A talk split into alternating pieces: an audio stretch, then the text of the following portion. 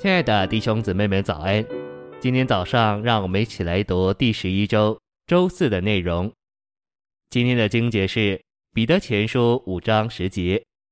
但那全般恩典的神，就是那曾在基督耶稣里召你们进入他永远荣耀的，等你们战胜苦难之后，必要亲自成全你们，坚固你们，加强你们，给你们立定根基。约翰福音一章十六节，从他的丰满里，我们都领受了，而且恩上加恩。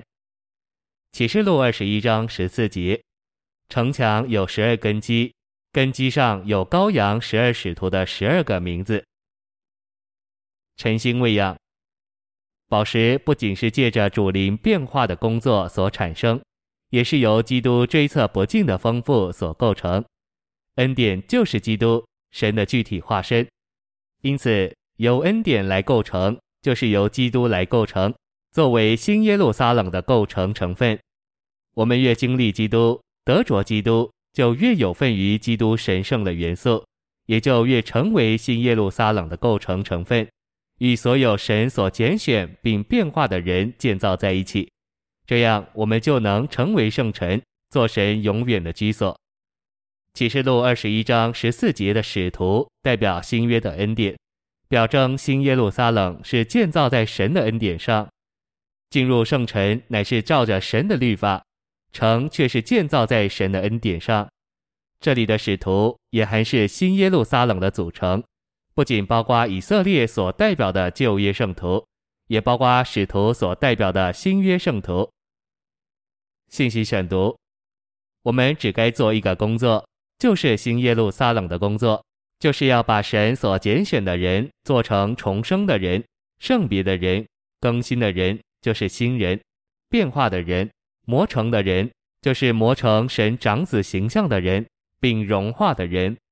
将来在新耶路撒冷的都是这一种人。专特的说，就是把一个神所拣选的人，一点一点做成一个神所重生、圣别、更新、变化。磨成神长子形象，以致融化的人，这么一层一层爬上去，爬到最高点，就是大家都一致了，都没有肉体了，没有天然了，都是在灵里，都是在诸天的国里，都是新耶路撒冷里的人，是一步一步，一层一层爬上去，末了就到最高点，肉体没有了，天然也没有了，都是在灵里了，那就是新耶路撒冷。我们该只做新耶路撒冷的工，模仿这时代，就是磨成现今世界的潮流。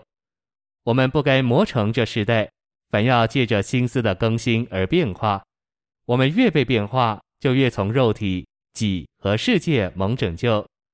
任何占有并霸占我们的事物，对我们而言都能成为世界的一项。